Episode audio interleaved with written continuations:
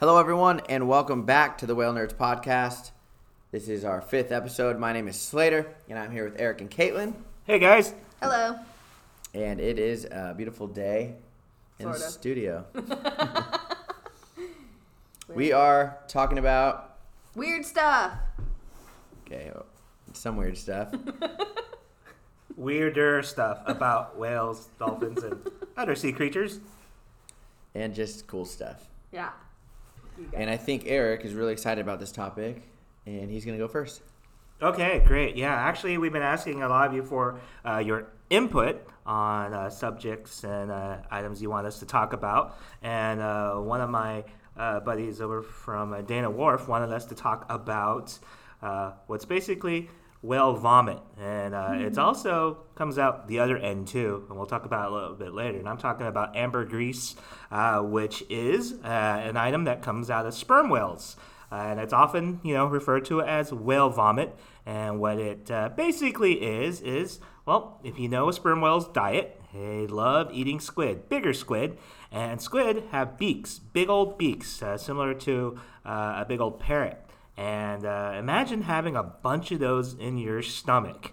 And if they had to go out the other end, it probably wouldn't be too comfortable. So there is actually a substance that actually will coat those beaks and uh, it kind of makes it easier to come out. Uh, people often refer to it as whale vomit, but what uh, it's kind of a misconception. It goes out the other end too, uh, so the whales can uh, eject it either from their mouths or from uh, the other end. So. Uh, what's been going on with it. it it's something that, uh, if you look at the history of it, it's been used for many things. Currently, there is some value uh, for this item because it is actually used by the cosmetic trade. Uh, it's placed in perfume. For some reason, it makes perfume uh, stick uh, to the human body better and last a lot longer. There are some synthetics out there uh, to take the place of the uh, of the ambergris, but uh, it doesn't work as well as the real thing. Uh, and the value is pretty high. I've been looking it up. I've been heard values all around the world, and uh, some older ones, some newer ones. I think the latest piece that was sold to a cosmetics company was about it was about three pounds, and it went for about seventy thousand dollars. I think I heard close to 100,000 before, too. Yeah, Yeah. so depends on the piece and depends on the, the current, you know, demand for it. But uh, it can be found pretty much anywhere where there's sperm whales, and uh, p- there are people who actually go uh, hunt for it for a living. I know there's a I feel like New Zealand would be a good spot, huh? yeah, They're always surfacing around there. yeah. Also, you got to remember there's certain places where you know grabbing something from a, a marine mammal is not legal. So if you found it in the U.S., you you got to kind of leave it there, and you'll be surprised. You never know. You might have walking by a piece um, out there. It kind of looks kind of like a gray rock. Yeah. Were we? Were we talking to someone the other day and we were like, oh yeah, if you just smell a funny looking rock, it could be Yeah. It definitely could be, and uh, the places where it's legal, yeah, the people will give a lot, people a lot of tips on how to find it. Uh, you know, one is smelling it, and two, I have a weird feeling you don't want to smell it. yeah, It's not pleasant. It's not pleasant. And then uh, some people also uh, will take like a, a paper clip and just heat it up and just kind of poke the rock or what they suspected to be ambergris. And if it obviously melts, it's ambergris. And uh, if you look up at the history about it, it's pretty gross. You know, I'm telling you, it comes out of uh, both ends of the whale. Uh, it was used for incense at times. Uh, it was also uh, consumed uh, by certain cultures. So that's kind of Oh, gross weird. to think that people used to do that. Ew. Wow, this is a really weird topic. You I'm gonna make it even right. more weird. Are you ready? I'm not listening. so related to the sperm whale, the dwarf and pygmy sperm whales, we actually just learned this at um, the exploratorium. The Kogia species, they can um, sequester ink from the squid they eat, and then they have like this other organ to store it in along their digestive tract, and they can excrete ink when they're startled. That's pretty nutty. That one blew my mind. That was really cool. but do you think it's just like if they're startled, they pee, and it just it happens? It's just because of what they eat. Yeah, well, they have. how like do they this, know they that they found a little sac in Yeah, when they cut open, they did a necropsy of one that was on the beach, and it had a sack off of the digestive system that was just full of ink, and like they don't make it themselves. They get it. They somehow can extract it from the squid they eat, and then they do release it when And startled. like, a there filter are for it. there are a few videos of them releasing it when startled, which is pretty nutty. I want to see a uh, pygmy sperm whale. Those teeth that they have on them, Those are crazy. yeah, they look really sharp and pointy. Yeah, kind of scary. But I guess the the sperm whale's teeth are sharp and pointy too. But Yeah. it just doesn't look as extreme as it does on the pygmy sperm whale. Yeah, because their mouth is so little. Those are pretty cool. I definitely want to try to see those. Where can you see the pygmy sperm whales at? I mean, supposedly you can encounter them off the coast of California, but they've only ever seen them dead. There was actually a stranding of a uh, pygmy sperm Mm, whale, I mhm. believe, off of uh, Malibu. Just a Uh, couple days ago, right? Probably about a month ago, yeah. I thought there was one more recent than that. Maybe Could you not. imagine finding something like that on the beach? That'd be insane. You'd be like, what? Be yeah. I'd be I, freaking out. especially because I know what they look like now. Within like the last couple of months, I've looked at them. But if I didn't know what Yeah, they were, I'd be like, look I just found a new species. I'd be like on a selfie video, like, yeah, I just found a new species, you guys, right here on Malibu Beach. I've seen um, videos of killer whales hunting them off of like the Canary Islands too. This past summer, um, they are encountered. I think in almost all the subtropical waters, if I'm correct. The dwarf or the pygmy sperm whale. I know they see them in the Gulf of Mexico. You can see them off the west coast of the United States. You can see them in the Atlantic. So they're just very elusive, and we don't really know a whole lot about them. Kind of like beaked whales. Yeah, another really cool species is the northern and southern right whale dolphins. Yes. No dorsal fin. Yeah, that's and it's cool because I've seen the northern right whale dolphins. um, All of us have. Mm-hmm. We're for very fortunate to be able to have them um, show up here in the Monterey Bay, and it's just every time. At first, you're like, "Oh, sea lions," and then you're like, "Oh, those are moving a little bit quicker," and Yeah. then. Yeah, it's just it's crazy to see an animal without a dorsal fin. It It's just also it looks kind of funny. Yeah, and one time I was um, at the wheel of the boat because the skipper needed to step out of the wheelhouse one time, and it was like foggy, but then the sun was starting to come through, so there was like this weird glare on the water. You couldn't really see anything, and a couple of them buzzed the bow of the boat, and it freaked me out. I like let off the engines because I was like, "What is happening in front of us?" I couldn't. It was like this weird. Like illusion happening underneath the bow, and it, I realized after the captain came back to the wheelhouse, I was like, you know what? I think we just had some northern right whale dolphins bow ride the boat, but you can't see with the glare, and so it just kind of freaked me out for a second. I thought we were gonna run something over, and then they took off. That's funny. One time I was driving the overnight boat and I was going between, leaving from Newport, and I was right between uh, Catalina and San Clemente. And it's like two in the morning, and I hear like, like, shoo, shoo, shoo, like not like that, but like, you know, like them like moving. And it, I, I walked outside and it was pitch black, but I just could have the deck lights on. And you could see the like the common dolphins glowing in the water. They Oh, look the like glow sticks. Yeah, and it was just like. Oh, and I remember I like cool. I like couldn't leave the wheelhouse obviously, but I wanted to like show someone. I get on the PA and I'm like, all right, everybody wake up. We got some common dolphins here. Two in the morning. That's really cool. That's something I want to see. One time I was on a survey ship and I, I slept through it. I didn't even know it had happened. My fellow observers were like, "Oh yeah, we saw the dolphins in the bioluminescence last night." I was like, "Why didn't no one come get me?" Yeah, that's a pretty pretty cool experience. That's another weird thing we could actually talk about is uh, popular places that actually uh, experience bioluminescence. I know a lot of uh, people who are out at sea is uh, are pretty interested in that or want to see that. Yeah. I don't know too much about it other than we can see it in Monterey Bay. The best place I've seen it is Elkhorn Slough. And then on new moon nights, I have seen it from the cliffs in Big Sur. The the uh, the fuel or the bathroom dock or the pump out station. Yeah, back in Newport Beach. In Newport Harbor, there. One time I, I was eating a, a pack of M and M's on the back of the the boat, and I dropped one. and It rolled off and landed in the water, and it made like a little blue ring, like you know, like splash. I don't know. how to yeah, explain about a year ago, me and Slater realized, yeah, we, we both knew of a consistent spot back in Newport that would uh, would always have bioluminescence. But uh, yeah, like you said, it is a, a pump out station. If you're a boater, you probably know what I'm talking about. Yeah, it's where they basically dump poop, and uh, it's not something where you really want to put your hand in, but uh, it's that was one consistent. Your M and M's can go in it. Yeah. and then uh, here in the Monterey Bay, I know a few of us have been lucky enough in the summertime to go into the Elkhorn Slough area and uh, go paddle around there, and and when it's pitch black and uh, and find the bioluminescence. You guys just went this last summer, right? Yeah, Yeah. we've gone. I think Eric and I have gone every summer with Three or other four years almost, yeah. Yeah, three or four years in a row. Every year, I think I've said I'm gonna go, and then I don't go. Yeah, this exactly. year you have to go.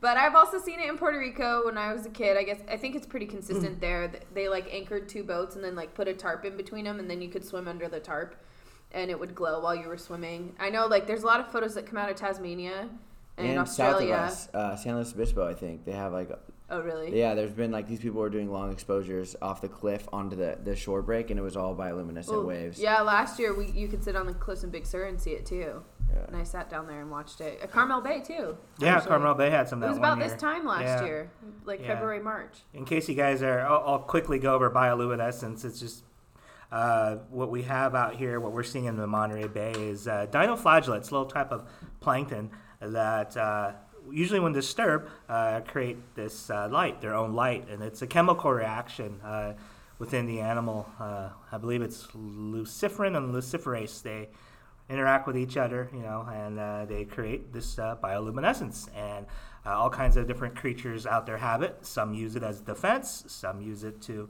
actually communicate. Some use it to signal others. Some use it as a alarm. It's kind of weird. Like uh, they'll actually create bioluminescence to uh, draw in a bigger predator to uh, actually scare away what's going after them if you get what i'm saying so yeah there's Yeah. still kind of a lot of uh, mysteries out there about it and also it, it's kind of neat Uh, every animal uses it in a, in a different way And a lot of deep sea animals end up using bioluminescence in a, in a whole multitude of ways. What we see near shore is dinoflagellates, but there's a whole other suite of deep sea creatures that use it too for communicating in the constant darkness. And if you guys want to look at some of those creatures, you can go to that place we were talking about on YouTube, Yeah, M- Mbari. Mbari, M B A R I, and uh, they have tons of videos of awesome creatures down there. Yeah, they do lots of deep sea work with ROVs, and they've been able to capture some incredible stuff in Monterey Bay, in the Channel Islands. They do a couple other sampling sites around the Pacific.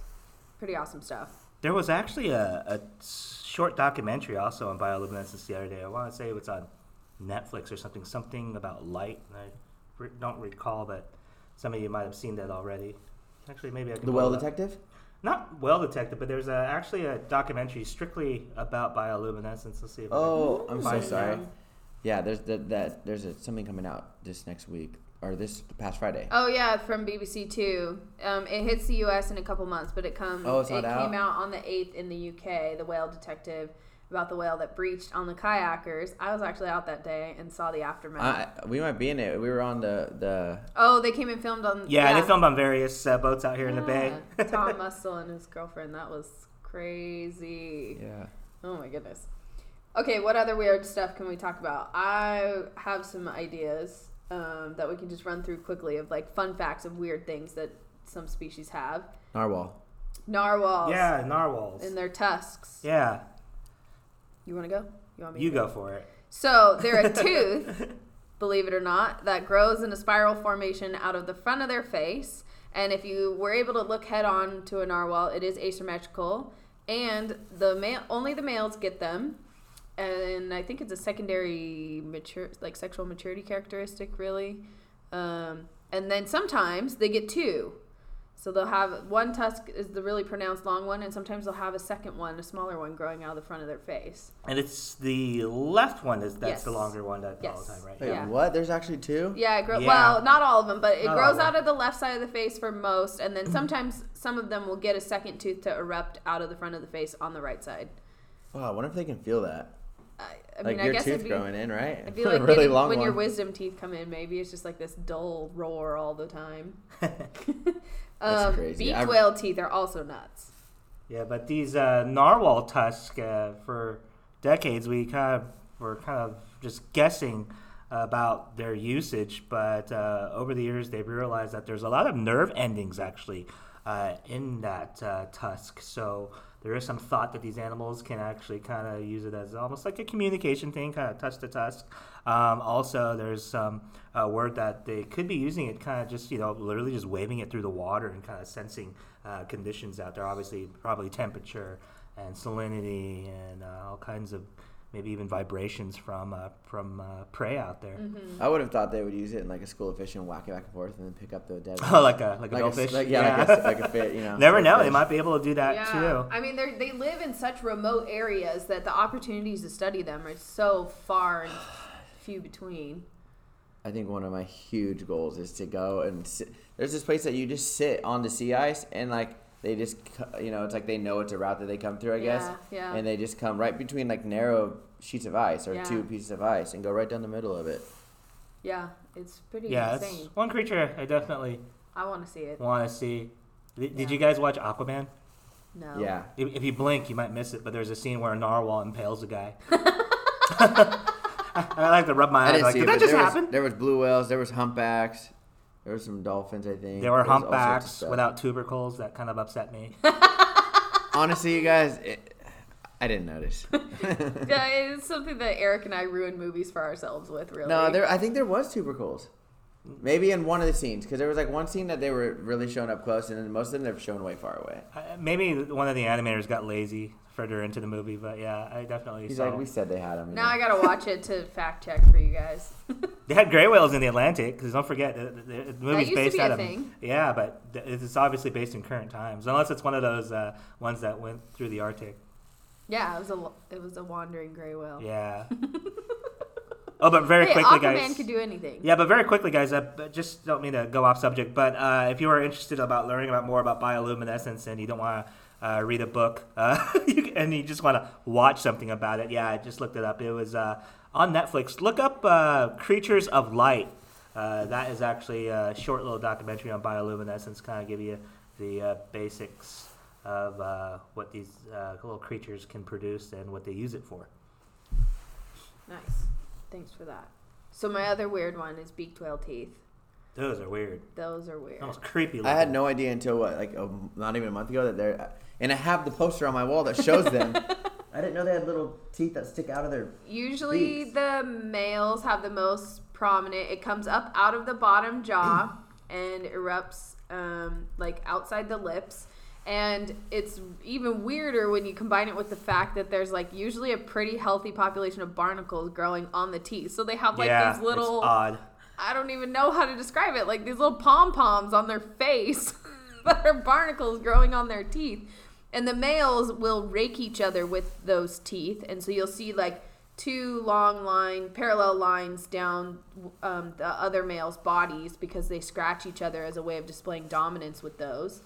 But then you also have um, like the strap toothed whale, where those teeth then start to grow up and over the top jaw. And sometimes that's what ultimately leads to their death is that they like seal their own mouth shut with this tooth that grows over the beak. It's just totally bizarre. I mean, they are suction feeders, so if they can still open the mouth enough to like slurp up a squid, then it's not a big deal. But sometimes it completely closes the mouth. Yeah, and back up to those barnacles growing on the teeth. Um, there's barnacles that grow all over the whale's body. Some of the whales, Mm-hmm. like the gray whale or humpback. Yeah, and those barnacles are actually what they call endemic to that species of whale. So a gray whale barnacle will never be found anywhere else but on a living gray whale.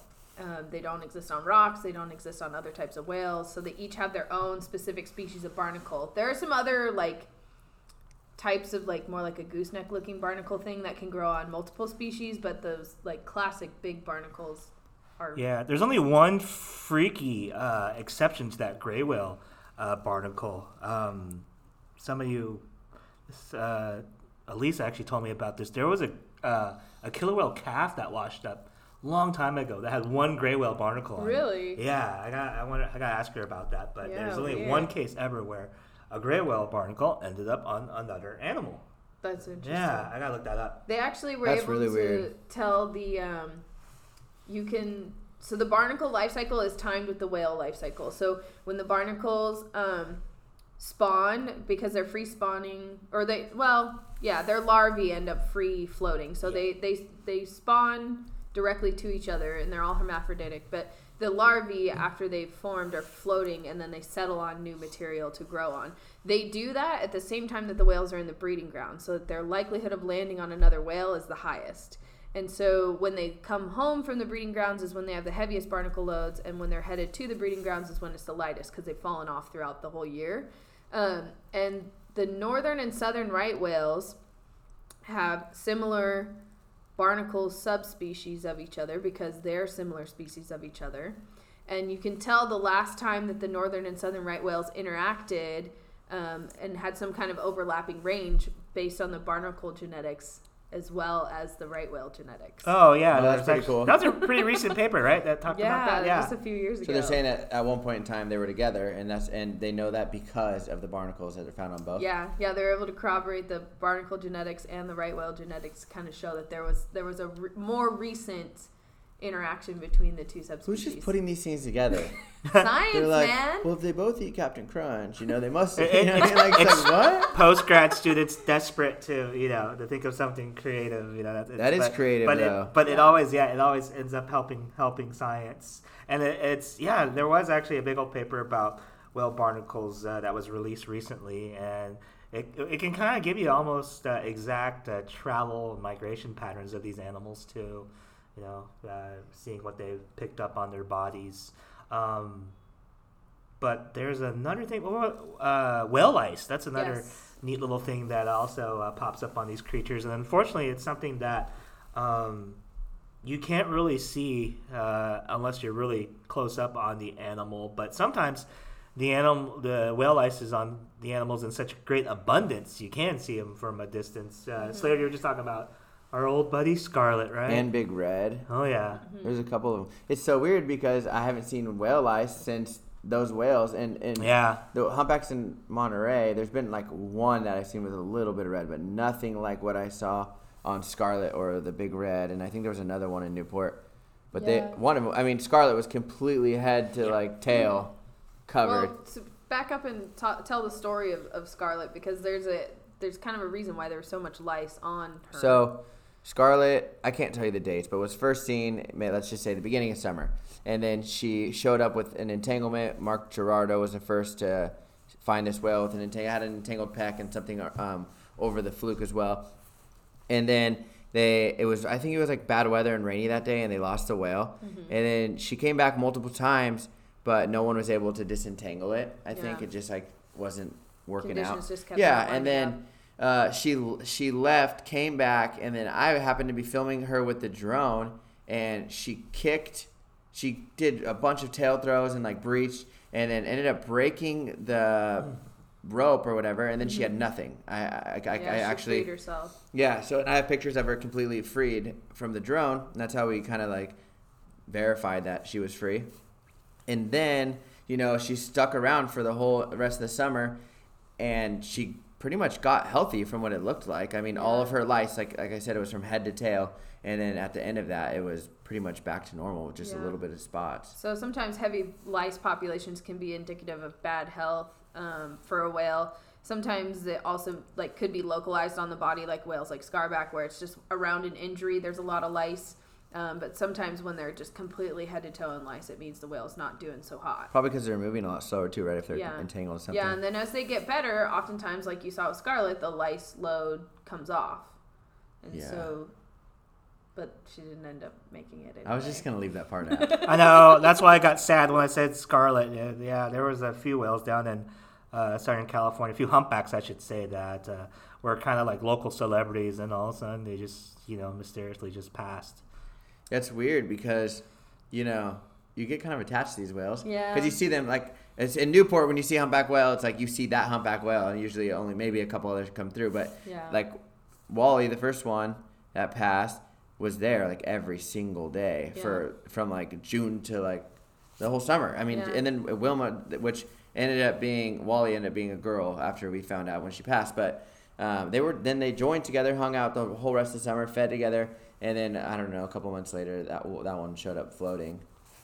So there's at least three, yeah, that hung out in Southern California that we, the fleet out there knew pretty well that passed. There's uh, Wally, uh, Scarlet, and then there was Evergreen. And who Yeah, else? Yeah, I forgot about Evergreen. Uh, there's- I can't think of any more. It's But kind of an interesting thing to think about for conservation, though, for especially scarlet. Like you look at, you watch a whale that gets entangled, throws the gear, seems to get better, and then still ends up um, not making it through the next like six to eight months. So what does that mean for health impacts of an entanglement long term? See, but I don't even know if that coulda had entanglement even else. had Yeah. that much impact on her. Seeing that, you know, hearing stories where um, a whale carried something from like Alaska all the way down south or something Mm-hmm. like that, or, or to Hawaii or something crazy Yeah, where they carried yeah. a trap all that way and still made it and then broke free or got disentangled. But then we don't know if it lived through the next Yeah. summer. That's the thing. So it's it's an interesting new set of questions we have, and that's actually what Ted Cheeseman at Happy Whale is going to work on for his PhD, is trying to figure out what the long term survivorship But is. there's whales like Trainwreck that you know have been entangled more than once.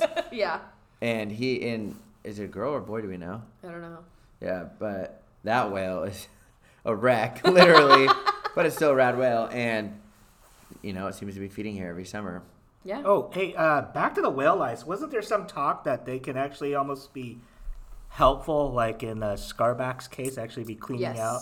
Yeah. So what I explained to The people wound. is the barnacle situation is a commensalism. So uh, the barnacle gets all the benefit. It doesn't help or hurt the whale. The lice is a mutual relationship. So the whale and the lice get a benefit out of it. The lice gets a place to live and something to eat, and then the whale gets a free cleaning service for its skin. And uh, if you've ne- uh, if you've never uh, seen whale lice up close before, they're pretty neat. I always describe them as kind of looking like a pink aquatic tick, and their feet are like needles. I mean, that's how they really cling on to uh, the whales. You Yeah, know, they hook into and the whale's skin. Enjoy the ride, and uh, believe it or not, some of our larger whales out there are so big and have so many barnacles and whale lice on them. I mean, it's hundreds of pounds of uh, little creatures living on them, and they're not exactly uh, harmful, as you can uh, you know see by what we're telling you.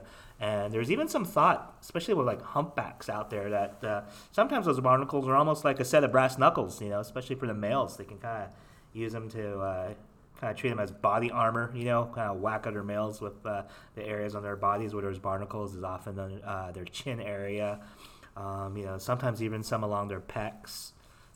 So And that's kind of why you yeah, see um, beneficial at times. on a on like a male humpback, you'll see a lot of scratches along the back of their body or Mm-hmm. Yeah. just on the top side of their body, Yep, and that's yep. probably from the other humpbacks scratching Yep. the barnacles. Very Yeah, that or like charging, charging up each other's backs with their chins rubbing across the back of the other whale.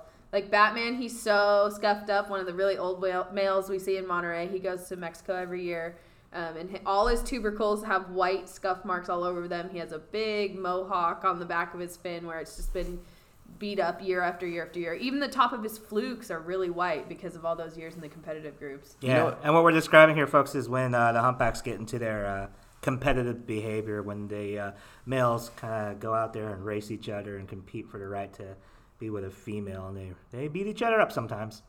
Yeah, those competitive groups can be a really crazy thing to watch too.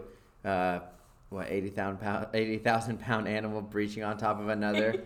you know, it's Sumo wrestling. yeah. A lot of it, I, don't feel like they were breaching on each other. They were definitely rolling into each other. Yeah. But I saw more of just like long bubble streams, Mm-hmm. diving. I mean, they would they would be going north, and then they would be going south, and then they'd be going east, and then they'd be like, and they would dive under your boat, all four or five or six of them, Mm-hmm. and like they didn't care. They were just going. Like nothing was.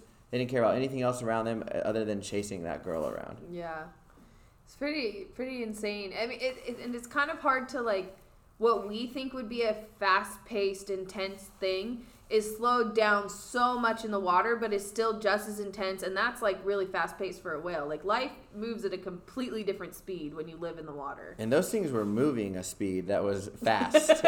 they were going, and, and it's crazy because you could you could like leave that those whales, you know, and continue on and watch, you know, like a mom and calf somewhere Mm-hmm. or whatever else was going on, and those whales would be still going like Yeah. miles in the distance, just Yeah. breaching, peck slapping, you know, tail throws, and just and it seemed like for over an hour, Yeah. longer probably. I mean, yeah, I mean, I think they probably just do it off and on all day. In mm-hmm. Monterey, when the whales stay really late, like this year, we had a few competitive groups, and it was funny because I think what happens for the whales is they start to get this hormone surge timed with when they're supposed to be going for migration. I think it helps cut down on their their feeling of appetite. But the food was still there in front of their face, so they'd like get in a competitive group for like 15 minutes, and then they'd Then, stop lu- and then they lunch eat. feed together. Yeah, and then they get in a competitive group, and then they get back together and eat. you ate the last anchovy. Yeah, it was pretty funny to try and watch them like figure out what they were doing, and it was it was honestly kind of hard to keep track of them on the boat too because they kept changing direction and doing different things and splitting up and getting together. But it was pretty funny. It was like I think they don't know what to do: eat or start chasing each other. Sounds like when we're watching Fat Fin. He, we don't know what direction he's gonna Oh, come up he's either. just. I think some of that. he's is at like, California Transient. I don't know his numbers. uh, one seventy one B. Right. Yeah. I think you're right. Sometimes I think he does that to mess with us. He's like, hee hee, watch me do this. And then you're like, okay, I'm gonna stay left because he's gonna come back nope. this way. And then he went a quar- mile and a quarter to the right. yeah. But um, so talking about just kind of finish the thoughts on the the lice and the barnacles. Gray whales, I think, is the best example where they have like a kind of a self-serving ecosystem. They have such a heavy population of both that whenever a barnacle falls off and like leaves a small wound, the lice are instantly there, ready to clean it up, and then um, they're going on their merry way. So they're kind of fun to talk about with people. Like they carry a whole nother ecosystem on their body with them all the time. And I heard that um, I don't know who I heard it from, but I thought that maybe they could accumulate so much lice that it could could actually weigh them down if they were sick or something. Yeah. hmm Same with the barnacles. They could end up with such a heavy barnacle and lice load that it actually ends up hurting them. Yeah, but it would most likely they would probably already have been sick Yeah, or something usually, slowing yeah, them down so that they would accumulate that many barnacles. Yeah, usually if the whale's not doing good, then that's another way to kind of diagnose their health. Uh, they also get these weird things called Pennella, um, which like burrow under the skin, and sometimes you'll see like the, the back end. Yeah, of it those are kind of kind of creepy and neat looking. Yeah, they actually uh, are. You, you'll see something you know coming out of a whale. You're like, is that thing like a foot long coming out of it and bright red?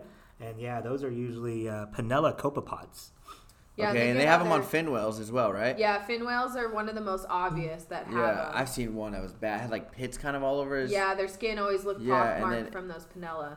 Yeah. Yeah, it's pretty gnarly. Um, The You know, one year whales are- actually, and uh, back in uh, Dana Wharf, me and uh, just happened to be on a boat with Shane, and we actually saw this uh, minke breach, and it looked like it had dreadlocks. There were so many Pennellas on it. Actually, Really? they were all swinging in unison together. Yeah, so uh, it could be, yeah, like we talked about earlier, it can be all over these animals at times. Sometimes um, dolphins that go to like warmer areas get these little copepods on the trails of, on the tip of their dorsal fins. dorsal fins, on their fluke, Flukes, on their yeah. I've pec seen fin. bottlenose with it on. Yeah, those are uh, Xeno, uh, was it Xenobalanus? Yeah, that's it. yeah, huh, that's what it is. Those, uh, those offshore, those offshore killer whales had them too. Remember those little Yeah. long ones? Yeah. Um, shoot, I had something I wanted to say. Sorry. No, it's alright. I just it was, it was really cool. Now they're gonna miss out on. What it. about remoras? Oh, I have, okay. So I have a common dolphin, a picture of common dolphins breaching with remoras on them. That's pretty gnarly. Yeah. Yeah, down here, uh, you know, I should say up here actually. Yeah, it's kind of a, a rare sighting. But I remember back uh, back down south, yeah, seeing some of the the blues, yeah, uh, you know, have them, and uh, sometimes our, our dolphin would have them too. Um, depending on what species of remora, I don't I don't think they get that big here, but man, back east, man, they're like Like good, twelve like inches, maybe. I saw bigger than that, maybe even about three times that size. Like Yeah. they're on manta rays sometimes and stuff like that. So yeah, they, they get pretty big depending on what part of the world you're in. Back But- to that minke whale breaching that you were Uh-huh. talking about. Okay, tell me what you guys think about this. We had this day in Newport, right off Newport Coast, like right where the um, it goes into Laguna Beach, and there was a minke whale that breached, and then I swear to you, like eight more all over the place, minke whales, not just one. Like in there, and I have pictures of all of them doing it, and then I I had enough time to get video of them doing it, like all sorts of stuff, and it was going on for a while. Like they were just continually breaching all over the place, and like I wonder if it was some like maybe like meetup, I think social talk- event yeah, or they something were crazy. communicating to each other. Yeah, they were That's kinda breaching. Yeah, it was Wow. a real, it was like, and you know, minke whales don't breach that much. I had No, other I've never other than that it. time, I had one other time with minke whales breaching. It was the first time I ever was on the news. This minke whale breached like 15 times Wow. with his mouth open. You can see the baleen. Our minke whales in Monterey hate us. I've never seen one. I've seen breach. one here Since in two, two, and a- two and something years. I've only seen one. Yeah, I haven't. I mean, I guess they see him um, closer to shore around the 17 mile drive, like Asilomar Beach area. And I've had them like blow by me a few times if we've been in there watching other whales, but I we haven't seen them for a long time, really. The last time I saw one was actually your family was on the boat. Your mom Oh, really? and yeah, your mom and dad, and then uh, there wasn't very many of us on the boat. It was like a, it was an all day trip. Oh, it was an all day trip, I think. Yeah, and I think that's where we were, right? We were on our way down to Cypress Point and we I want to say we were off. We were back in the the bay and we were closer to like Marina Beach or something. Oh, maybe. We always used to, so my first summer, my first two summers in Monterey, like 2014, 2015, we used to see him off Cannery Row like every day.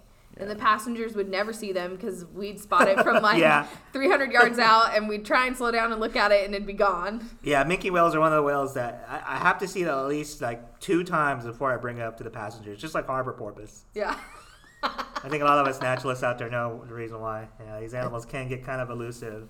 And they can get kind of friendly. I've had times where minke whales are like bow riding on the boat. I've seen Yeah, it. it's so nutty. I have like, it from down the there, drone they're on the so Western about Pride. it. And and I know a couple other people that have video of it flipping up on their side, going back and forth underneath the zodiac, So and looking at its eye.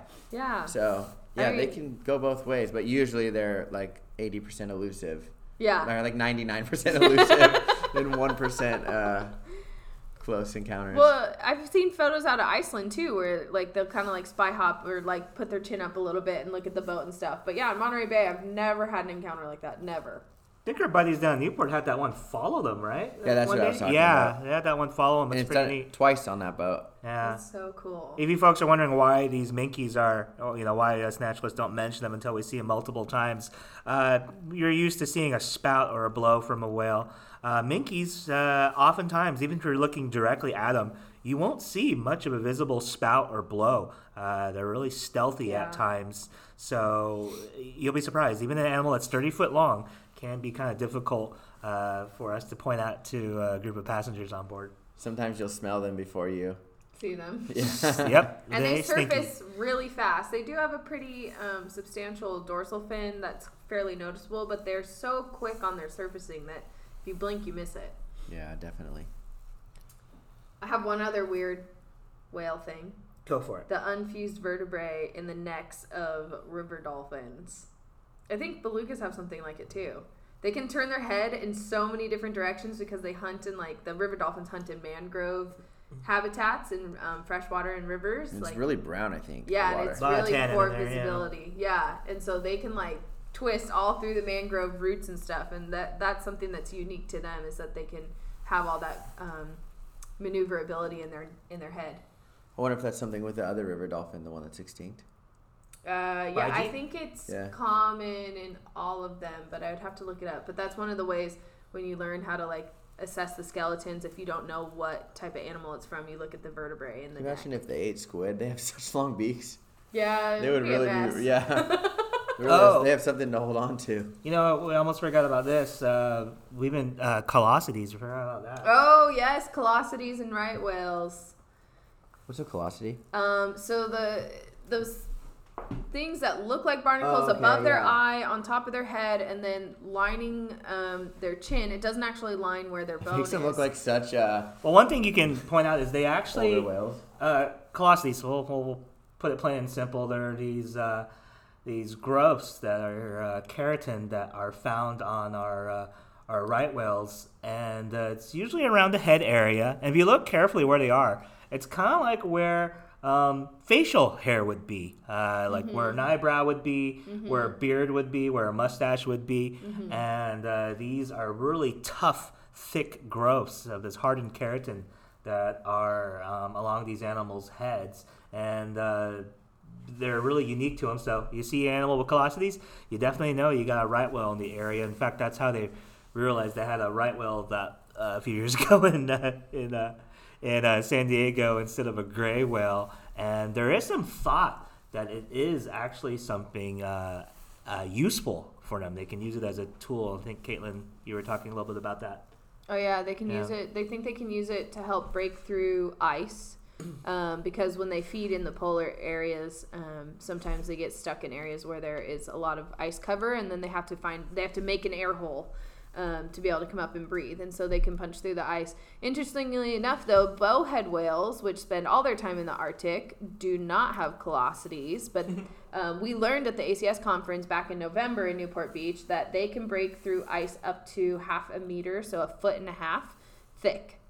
And they don't have that same keratin growth on their head like right whales. Yeah, that's really interesting why they wouldn't have it. And I mentioned how it's made out of keratin, same stuff your fingernails and hair are made out of. And uh, don't forget, whales, dolphins are mammals just like me and you, so a lot of them do have hair on them, uh, what we often refer to as vibrissae. Uh, so if you ever get up close and personal with a whale, especially younger ones, you will definitely uh, see that hair on them. I know a few of our listeners have probably gone down to Baja and gotten face to face with a gray whale, uh, especially the calves. You'll you'll see these little hairs all over their uh, rostrum area. Yeah, they have like little whiskers. It's pretty cool. So yeah, mammals they do have hair. They're warm blooded. They give birth to live young. They produce milk.